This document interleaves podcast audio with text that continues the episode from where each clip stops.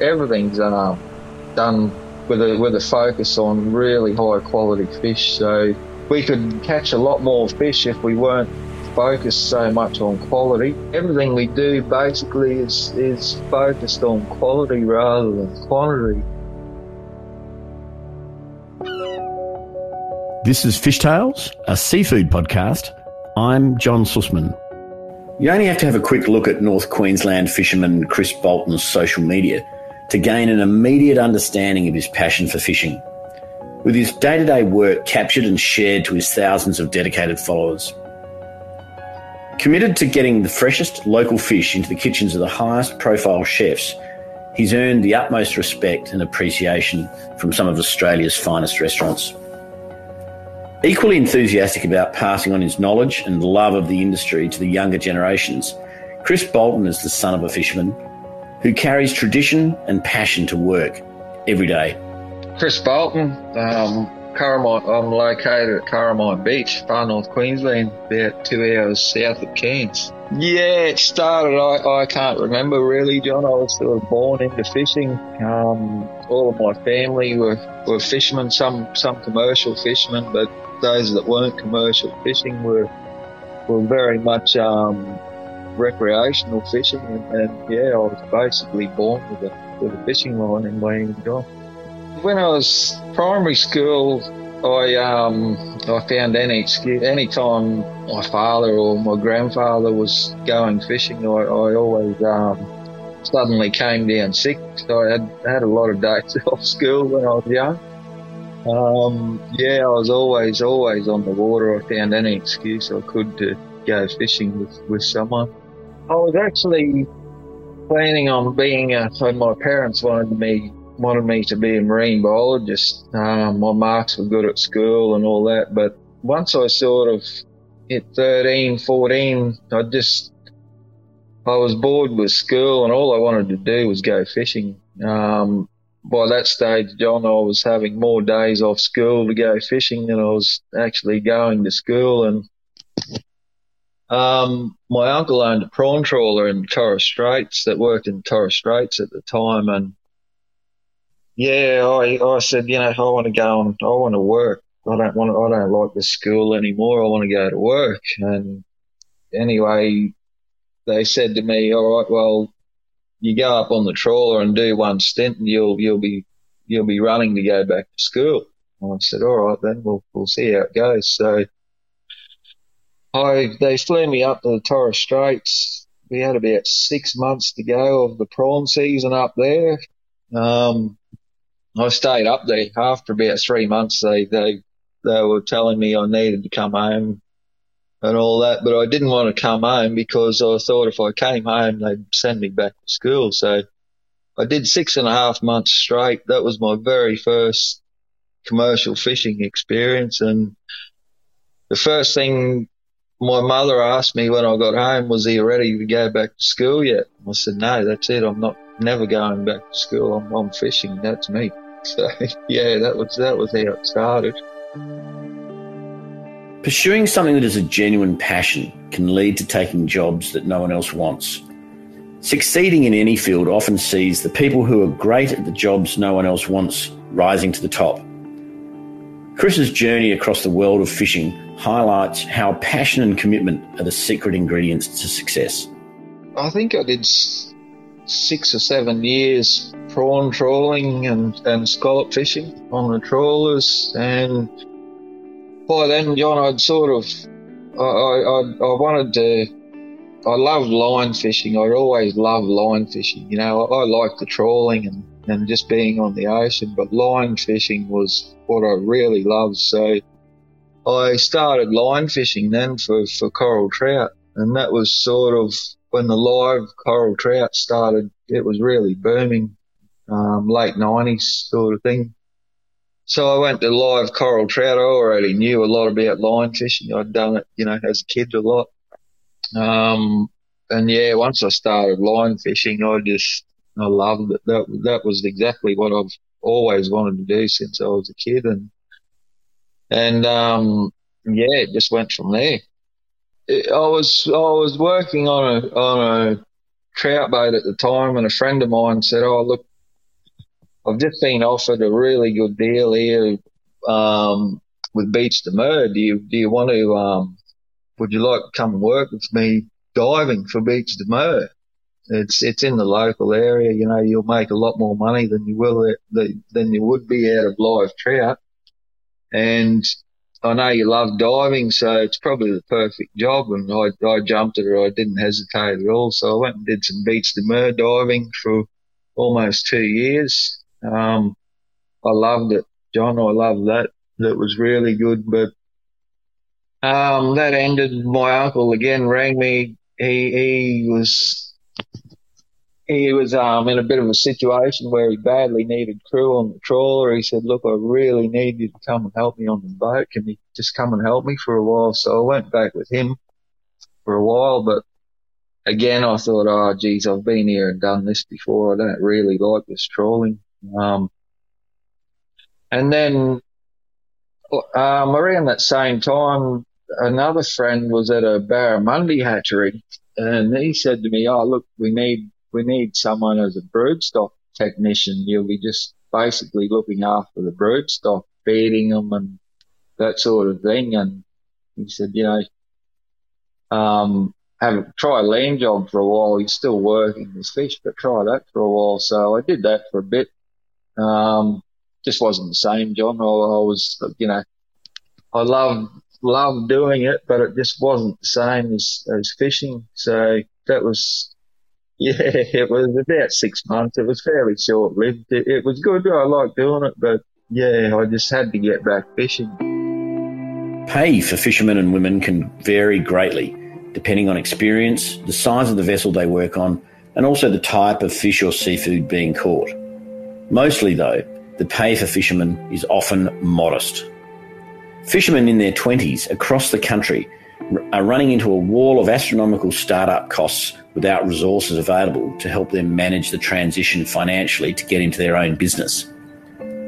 Getting into your own business in fishing is hard, harrowing, and a costly punt. After that, day, John, um, the bêche-de-mer diving and the and the barramundi hatchery and that, um, I went back trout fishing again, and I just thought, you know, I'm not really the only way I'm going to get my own business up and running or save enough money to get my own business up and running is, is earn big money. Um, you know, there's not, you don't make huge money being a decky on, on fishing boats or even skippering boats. Um, so I thought, all right, I'll, I'll go and try and go out to the mines for a while. I've heard it's big money out there. I'll go out to the mines for a while and, and see what comes of it. You know, I didn't really didn't really know what to expect, whether I was going to last long or whether I was going to make money or I could even end up staying at the mines. Um, I wasn't really sure, but anyway, I thought, well, that, that's about the best hope I've got, so I'll go out to the mines. Um,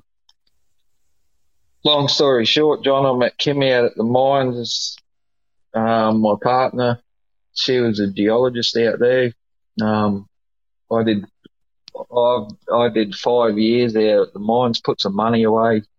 Um, by that time, you know, Kim and I, Kim was a bit over the mining lifestyle as well. It's good money out there, John, but it's not the best lifestyle, that's for sure. And I just, every day out there, fishing was in the back of my head. So we, we both had a bit of money put away. And I said to Kim one day, I said, you know what, let's just go back to the coast and and we'll go fishing. And Kim's dad's a abalone diver in, in Tassie. So she sort of had a fair bit of background in the fishing industry and she didn't hesitate either. She said, yep, bloody oath, let's, let's do it. So yeah, we, we left the mines and, and got our own boat and started, started our own business.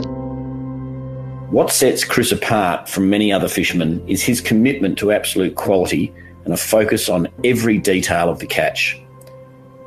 Every fish is caught the way reef fish should be caught, one by one using hook, line, and sinker. Using his extensive experience, he works using an approach which is committed to both excellence and sustainability. His techniques developed to ensure the fish is kept to the best possible condition, are the result of years of development and a lifetime of commitment. So it's all line caught, John. One hook, one line. Um, you know, just like it was done 50 years ago. Hand line. It's all hand lines. So my hands have regularly got cuts all over them from the from the line. But um, yeah, you just go out and you've got to. It's all you know. You need a lot of experience to know where to go and how to catch. Basically, coral trout's what I mostly target these days. Um, you're in little five meter boats.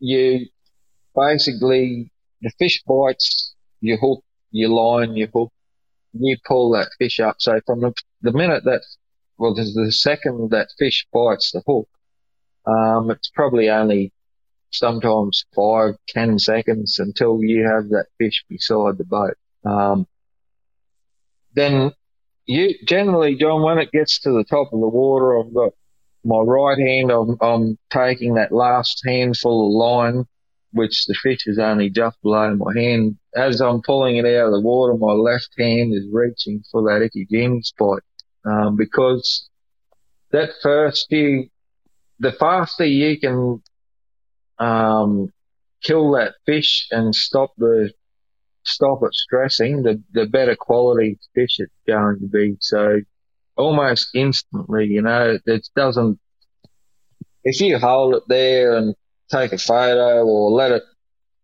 bloody kick around on the deck and flap around on the deck, well, that whole time that fish is stressing. Um, and, you know, the average person probably won't notice it, but we don't, we don't sell to uh, average people, like the people we sell to are, are, at the top of their game as well, and they can pick the difference. So as fast as I can possibly do it, that's, that fish is, um, brain spiked, gill snipped and then placed in an ice slurry to get that temperature down fast. Um, that makes a big difference to quality. You know, when, when I when I train new crew, I try and get them to realise the difference it makes. Um, a lot of people have a lot of trouble understanding or even believing in the quality of ikejime. Um, I still see it now on a regular basis. I have people tell me that it's all, all garbage and, and you don't need to be doing it. And, you know, 10 seconds doesn't matter. Whereas, you know, I, I, I really believe it does matter. I think one second matters. Um, so yeah, it's, uh, it, it's hard to, yeah, I don't know. It, it's hard to explain to people, but what I generally do, John, is someone that, a, a crew member that doesn't realise the difference, what I'll do is I'll say, all right, you do one fish how you think is the best way to do it, and I'll do my fish like this. Tonight we'll have them for dinner. Um, you can watch me fillet both fish. We'll separate both fish when we cook them and, and you tell me the difference. And every time I do that, John, that, that basically, um, yeah, there's no, they don't question it after that anyway. As the skipper, crew, engineer, receiver, packer, and dispatcher, Chris's day encompasses every aspect of the fish's journey from water to plate. Whilst it means he can keep total control on every element of the process, it also demands really long days and nights. So, a day, if I was going for a day's fishing tomorrow, John, I'd, be up at up at four o'clock. Um, go out and get everything ready in the boat, hand lines, hooks, sinkers, bait, ice, make sure all that's ready. Um, I'll make sure the batteries and things are charged in the boat. You don't need a breakdown being being out there. Most of the time, we've got no phone service. Um, yeah, go down to the boat ramp, put the boat in. You've got you know close reefs are around 20 mile, which is about an hour's run from the coast. Sometimes I'll run two to three hours out. Um, you're fishing by sort of seven, eight o'clock you just look around and w- when you get out there, it's, you've really got to, you can't say, all right, I'm going to go to this spot today and, and fish there because you really got to get out there and just see how everything is on the day. You know, it's, it's very much, um, yeah, you've just got to go with the flow. You can't, so yeah, I'll look around and yep, all right, everything's lining up here. The tides, the winds, the currents, all that. I'll, I'll fish here and, um, yeah, generally, generally, I'll, I'll, stay in that area. You catch catch your fish for the day. Um, it's not big catches when I do days like that, John. It's only um, twenty or thirty fish for the whole day. Um, I'll come back, get home usually around five o'clock. You're sunburnt, you're hot, you're tired, and then I'll, we've got our own cold room and packing facilities here. Generally, I drive the boat right up beside the cold room, take the fish out of the boat and pack it straight into um, air freight boxes. I'll message a chef or a restaurant that I've already spoken to and just confirm with them the catch I've got and, and that it'll be coming tomorrow. Um, and yeah, we get we get that fish then picked up by courier that gets taken to the airport, and that fish generally arrives by two, three o'clock the next afternoon. So restaurants anywhere in Australia, that is, you know, we can have fish caught today being served at a restaurant in Adelaide, for instance, tomorrow night. So it's all very, very fast.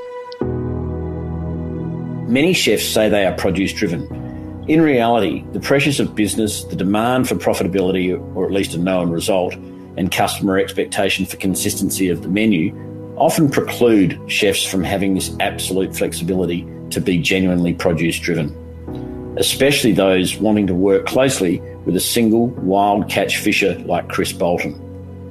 A successful relationship between a great catcher and a great cook demands equal measures of trust, confidence and knowledge? Yeah, it's um, I, I keep in regular contact with all of our chefs and customers. So they'll, for instance, uh, some of them, John, will have standing orders. You know, every week they'll say, "All right, we'll take three or four boxes this week whenever you've got it." And, um, whatever you catch, basically. They, they sort of, a lot of them leave it up to me on what species to send. Um, some will, you know, every couple of days they'll they'll message me or call me and ask me what my plans are for the week or for next week. Um, we just all try and work together. Yeah, everyone's very good to. All of our customers are really good to deal with now. I've dealt with the same people for a few years now, so they know how I work and I sort of know how they work and it all works pretty well, John. Um, we also get people that, you know, there might be an event next Friday, for instance, where someone will ring me and say, look, I need 50 kilos large trout next Friday. Can you do that? And I'll say, all right, the weather looks okay for then. I should be able to do it. Obviously, there's no, no promises with fishing, wild caught fish, but I'll do my best. Or I'll say no, there's no chance of that. Sorry, the weather's horrible for next week.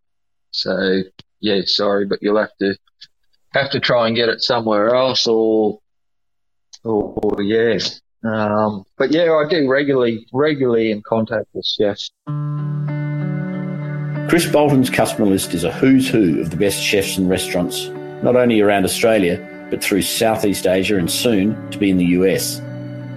The support, encouragement, and friendship of great chefs is as much a part of incentivising and rewarding great fishermen like Chris as it is a supply relationship. To the north, we've got Lizard Island, Lizard Island Resort, um, Orpheus Island, which is fairly local to us, um, Townsville, Brisbane, Sydney, a lot. The majority of our catch goes goes throughout Sydney. Um, Melbourne at times, Adelaide, Perth, pretty much right around Australia, John. Um, occasionally some gets exported. Um, Singapore, Hong Kong, places like that. We're we're actually looking into um, and talking with a couple of people now about getting some to to the US and Europe. So that's, um, yeah, I'm looking forward to seeing that happen. But as far as chefs, what, one of the people that's helped me and given me the most support the whole way along has probably been Lennox Hastie from Firedoor in Sydney. He's, he's, he's been unreal, you know, and he's one of the people, John, that he's probably more of a friend now than a, than a, than a business, um, yeah, I don't know what to say that, John, but anyway, um, he's become a friend he's become a friend, you know. He rings me whenever there's flooding up here. He rings to make sure we're all good, or he rings me at Christmas to say Merry Christmas and just things like that. But, but not only him, John, there's many, like Josh Niland's supported me fairly well through the whole, the whole thing. Um, a lot of chefs give me a lot of support, John. It's, it's really good, you know, and that, seeing seeing chefs appreciate what we do like that makes me makes me go that extra extra mile as well. So it it's yeah, it works well. Ask any great fisherman about what is one of the most critical control points to catching good fish, and they'll always reply that it is the quality of their bait. Fresh bait can mean the difference between a catch to remember and a fishing trip to forget. Nowhere else is this more important than in the high stakes world of game fishing, where the money spent on the sport is as big as the fish being chased. Chris Bolton's journey into the world of bait is not surprising. Yeah, well, the bait, the bait, how that started, um, my dad actually, he's sort of getting on a bit now, but rather than being out there catching reef fish and things, you, will never keep him off the ocean, but rather than catching reef fish and stuff like that. He get more guys for fun now, which and then he started um, chasing billfish, you know, marlin, sailfish, things like that. And to catch those sort of fish, you need garfish, and they need to be really high quality. Then marlin apparently are very, very fussy with what they eat and very smart. So you have to have really, really good quality bait to catch garfish. And he was struggling to get any good quality garfish, and he said to me, "Oh, you should go and buy a bait license so you can catch me some bait." I said, "No, I'm not. I'm not interested in bait. No one pays any any money for bait. I'm not doing that." You know. And he said, "Oh well, what if I buy the license? Will you catch it for me?" I said, "Oh, geez, bloody." All right, well, you get me the license and I'll go and catch what you need. So anyway, I caught it for him and he went to a he went in a tournament one day and he won it. And anyway, everyone asked him where he got the bait from. Um, you know, some of them said, "Oh, we've never seen bait of that quality before. Where'd you get that from?" And Dad said, "Oh, the young fella, young fella caught it. He, he um, give him if you give him a ring, he might might catch you some." So I started getting phone calls from people wanting garfish and you know, offering big money for these high quality garfish. And I thought, oh, well, I'll start catching a few more and supplying a few other people and that might pay for the license anyway. Um, anyway, the more I caught, John, the more I sold and I just couldn't keep up as fast as I could catch these garfish. So they were going out the door. I thought, shit, there might be a dollar to be made out of these garfish. So I got a bit more serious about it and started going more regularly and, and that was when I first got on social media. I, I'd never been, I didn't know what Facebook or Instagram was at that time. And then a couple of friends said to me, you know, if you, if you advertise this sort of stuff on social media, you'll, you'll just go crazy. And I, so I did that and all of a sudden I had some of Australia's most well-known game fishermen calling me wanting this bait. Um, Luke Fallon, he's known right around Australia or the world probably as one of the best marlin fishermen.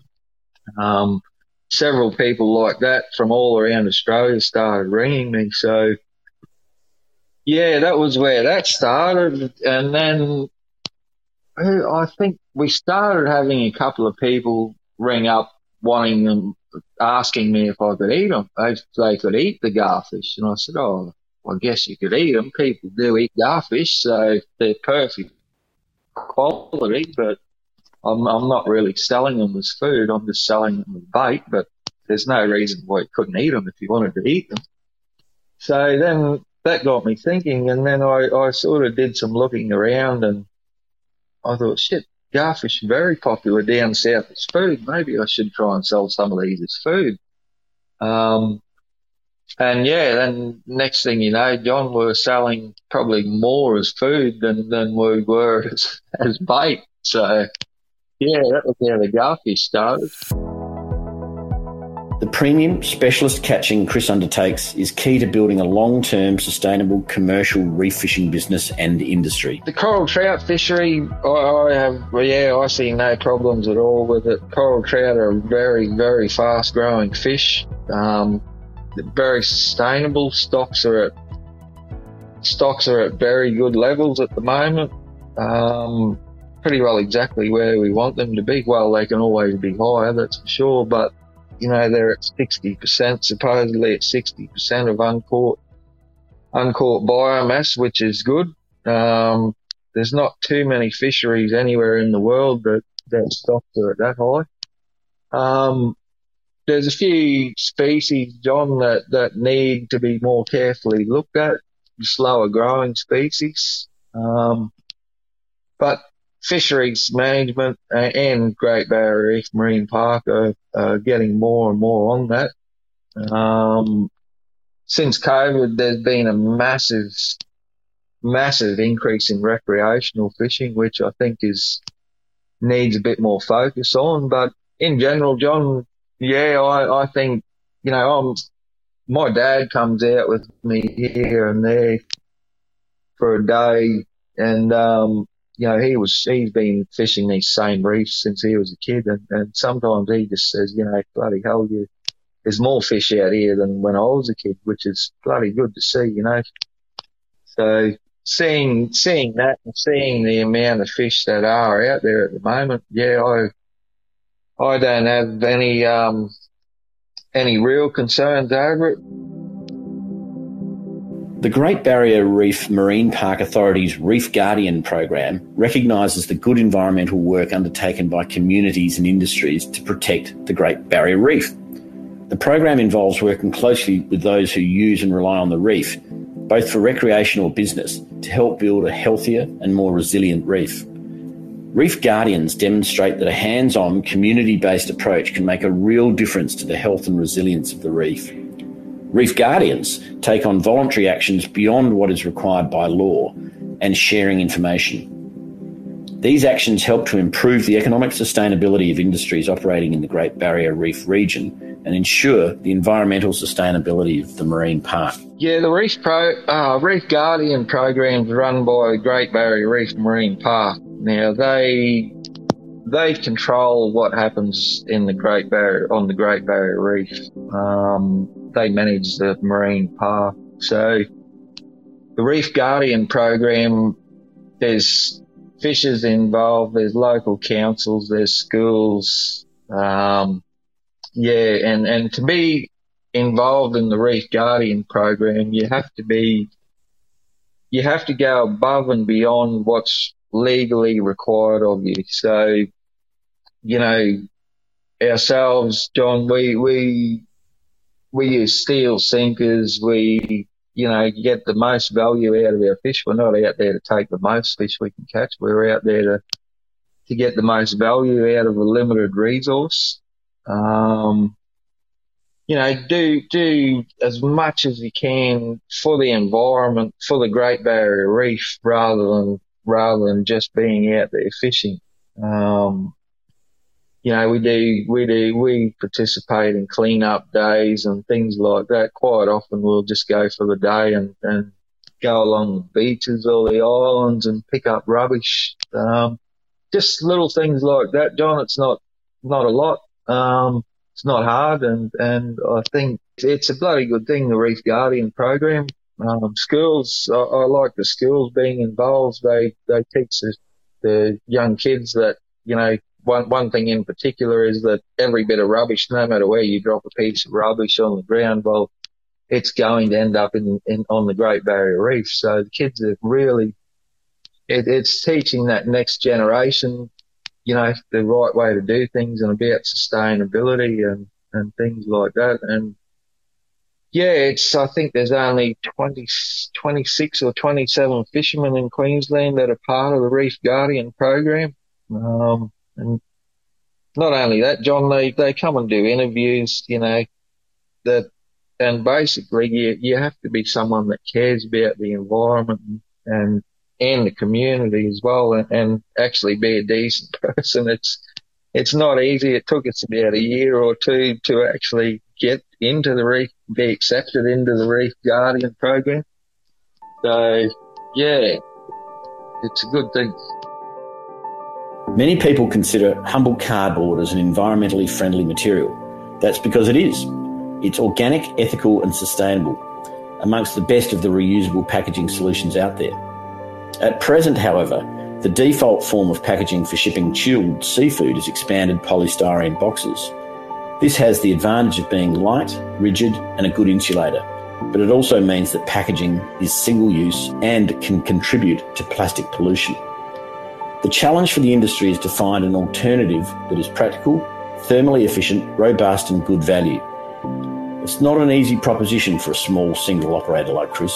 Packaging is very bloody difficult, actually, John. Um, we we started just with styro, styrofoam boxes without really even thinking much about it, you know. And, um,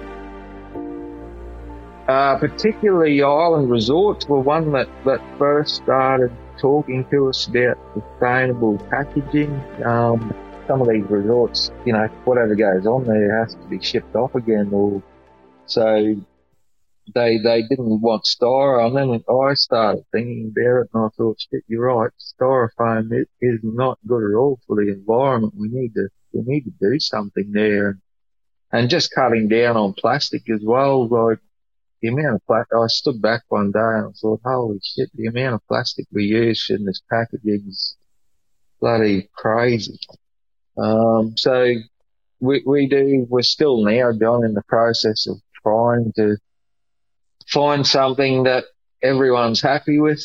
Um, when we do find the cardboard packaging or recyclable packaging, we send samples out to most of our customers. Usually it's the island resorts first because they're probably the most important ones to, they're, they're on the Barrier Reef itself. And, and like I say, they, what goes on there has to come back off. Um, so yeah, we're constantly working with our customers there with packaging. We, you know, sometimes you think, oh yeah, beauty, this is the, this is the one we want. It's, yeah, they, they all give you the good spiel about how sustainable it is and, and how good this packaging it is. But when you, when you read into some of the things, it's not as straightforward as it seems. It's not, it's not a case of, yep, cardboard's better than styrofoam you, you really, once you read into all the details of how it's made and, and yeah, it's, it's not straightforward, John. We're still going through a lot of that now, but again, we'll, we'll get it right, um, no matter how long it takes. But the other thing is, it's, it's, it is bloody expensive, John. This sustainability in general becomes bloody expensive. So you've got to look at that side of it too. You know, everything's the cost of everything around us is going up, and then you add this some of this packaging on top. Well, you've sort of got to, yeah, factor all that in as well. And not only the chefs and restaurants, you know, I talk to them about it, and they realise what's involved, but it's not so much them because we can pass the cost on to the chefs or restaurants, but they've also got to pass that cost on and to the end consumer and get them to understand why the prices are so high as well. So it's, yeah, it's not, it's all easier said than done, John. It's, it's, it's all, um, yeah, all the juggling act. Chris attracts a lot of attention, especially the amazing quality fish which swim across his Instagram account. But to be a great fisherman demands a load of hard work and true love for the job much of which is the result of years of back-breaking, time-consuming and frustrating time on the water. To be a great fisherman is no different to being a great chef or a restaurateur. It takes a huge commitment to learning about the role and be confident about the future. We do get a lot of interest. We've got a big list of names there now that from young fellows that want jobs, John, but it, it's very hard until you actually go and do it.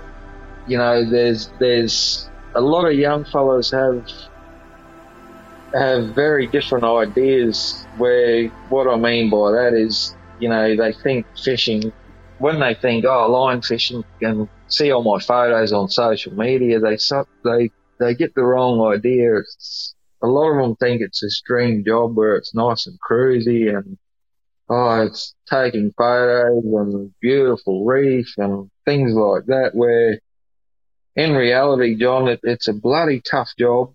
Um, and when you start out, it's not the best money. It, it's it's very low money actually when you first start out. You've got to learn the ropes. It's like an apprenticeship. Um, so you've got to be committed to to the industry, to the job. You know, you can't just do it for a few months and and expect to make good money straight away and and and that which which seems a problem with the younger generation now. They they don't seem to be as prepared to put the time and the hard yards in to make it happen. Um, we have got a couple of good young fellas there now that I think will go places, but and and you know we'll we'll I'll keep trying, John. I won't give up on it. That's for sure. We'll we'll find the right people. Eventually, it's going to be a slow process, but yeah, we'll we'll get there. There's, there's good good young fellas out there, I'm sure of it, and and there's there's a future there. You know, I think I think the fishing industry in general has trouble attracting the next generation now because they're so worried about sustainability and um, jobs. You know, any of the young fellas that throw in the towel after a few weeks, I'll, I'll sit there and ask them why. You know, why why they leave? Is it is it is it is it me being too hard because I am very strict on um, there's that, but or you know why why they leave or why what, what's the reasons? And and the majority of the time, John, it, it's it's more about job security. They they look at quotas constantly decreasing and ever increasing rules and regulations, and they worry that you know. Well, if I do this for 10 years, you know, I do it for two years, basically making nothing or, or apprentice wages, which, which are very low. And then another eight or ten years or whatever um, in the industry, I, I, learning things and learning the ropes. Well, am I gonna have a future here? You know what? Who's to say that in ten years' time there's going to be um, any commercial fishing or you know they also see and unfortunately, John, a lot of smaller operators um, feeling the pinch and, and dropping out and, and slowly the industry seems to be moving into the hands of, of bigger companies. They, they see that and, and worry, you know, like, am I going to be able to afford to have my own boat in, in 10, 15, 20 years time? Is there going to be, you know, that, that's sort of the big concern. I think the biggest concern for the young fellas, which I, I can see I can see where they're coming from there too. I, am I'm, I'm actually a bit concerned about that myself, but um, I don't know. I, I just think, you know, everyone told me when I was young, John, don't don't be an idiot, don't go fishing, you'll never get anywhere fishing. But um, yeah, I think if you doesn't matter doesn't matter what you want to do, if you love it and you put your heart and soul into it, you'll you'll succeed. But it's trying to trying to um get people to see that, yeah, it's easier said than done. For a specialist fishing business to grow, there is a demand to pass on a deep well of knowledge about all aspects of the business. Not only the fish and catching, but how to make the most out of that catch and how to get it to market. We've just bought a bigger boat. Well, it's a 14 metre boat, so instead of um, you know, before I used to do basically everything myself, catch the fish myself, or every fish was caught by me. But now we've got a bigger boat, which rather than what we do there, John, is we've got four small boats that we that we tow out now.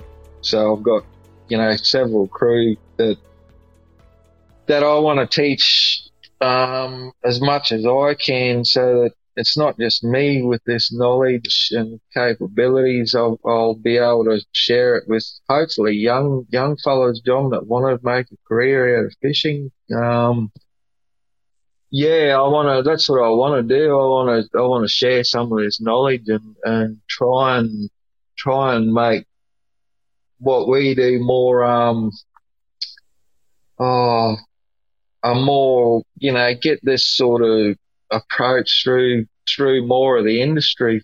Like right now, there's not a lot of people that that do what we do, or not a lot that really focus on quality fishing. Commercial fishing is still the majority of it still is focused on quantity, John. Um, I want to I want to try and change that a bit. I think people don't until you do it, John you don't realize that you can make the same money by catching a lot less fish. Um, if I can show some of these young fellows that and get some of these up and comers to realize that you can, you can actually make the same or possibly more money by catching half the fish. Well, that makes a lot more sense. It's, it's a lot more sustainable and, and everyone benefits more. You know, I know everyone that I've spoken to ever would rather pay more money but have high quality fish than than get cheap fish, but it tastes tastes like garbage, you know. So that, that's what I want to do, John. I want to I want to um yeah just try and pass that knowledge on and, and make the quality over quantity thing become become more commonplace, I suppose. Sustainability is an ethic. It starts with respect, not just for the environment, but for the resource, the people, and the future. Respect is a feeling of deep admiration which comes from being a good steward of the water by not taking more than you can eat.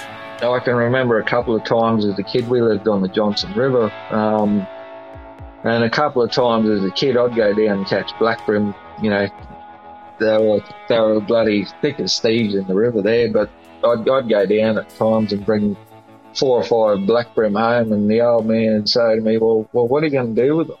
Oh, I don't know. I'll just stick them in the freezer, and he, you know, we'd we'd get a belting going for for bringing fish home for no reason. You know, it was like you can't do that. You just you just cannot do that. I don't mind you bringing fish home if you're going to do something with it, but don't just bring them home and waste them. If you've got a reason to bring them home, bring them home. But and my uncle was the same. Um, you know, some nights there on them trawlers, John, you, you're doing 18 hour days and you're tired and cranky. And, um, even then, if, if I got slack and didn't respect the product or, or things like that, yeah, it, was, it was on for young and old. I heard about it. And like I say, I hated it at times, John, but it bloody taught me a lot. Um, and you know, back then, John, a lot of people used to throw, as, as I'm sure you realise, back then in the early days, a lot of people used to throw all sorts of rubbish over the side of the boat, but I was taught we, we never ever threw a thing over and, you know, I was always taught that if you respect the environment, it'll, it'll respect you, you know, sort of karma in a way. So if you treat things with disrespect, well, don't expect to have any success. So that's sort of that's always in the back of my mind. I think the more the better you treat the environment and the more respect you have, well, the more overall success you'll have. It just I don't know, there's something there that whether it's karma or Mother Nature keeping an eye on you or whatever, but yeah, if you do the best by the environment, it'll it'll do the best by you. That's sort of what I've always been taught, and I'm finding that it is that that, that is very true. Both of Chris's grandfathers were fishermen, his father and his uncles are fishermen, and they all fished in the same areas of the Great Barrier Reef and catchment that Chris fishes today. It could be said that he spent more days on and in the Great Barrier Reef than he has on dry land.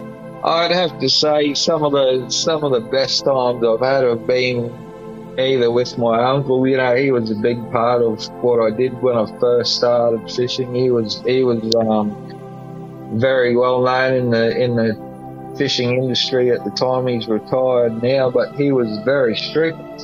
Um, sometimes I, I hated him at times, but um, thinking back to those days there, John, just I was learning that much and just yeah, and, and I still think back to working for my uncle right now, you know, and he's yeah, he was bloody unreal. The amount he taught me and the amount I learned off him, but also my dad, you know, every time he comes out with me now, it's it's bloody good because he talks about the old days when he used to fish with his father out there, and we're fishing the same reefs, we're using the same gear, catching the same fish. You know, it's it's and he's just in his element out there when he's doing that, and it's just yeah, days like that, John. Just I've always had a love of the ocean, John. I, I can't imagine doing anything but but being on the ocean. But also, John, um, with the way we operate now, you know, talking directly with chefs and restaurants and actually seeing what happens with that fish, and, and not only chefs and restaurants, but the people eating eating at those restaurants, um, they, they quite often contact me and say they've just eaten at icebergs, for instance, and they had coral trout and it was unreal, or they had red emperor and it was unreal, and just that that side as well, John. It just makes me realise that you know while you're out there, we're not just catching that fish for the sake of catching fish. We're actually catching it, seeing where it goes. You talk, you're seeing the whole thing from ocean to plate. You know, it's just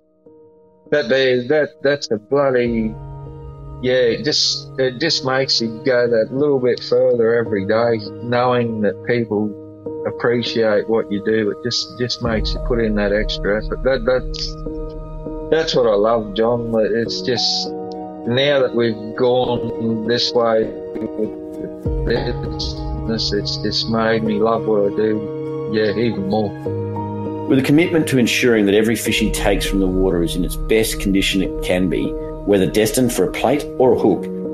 He is without doubt an inspiration to both current and next generation fishers, cooks, and anyone who genuinely loves the Great Barrier Reef.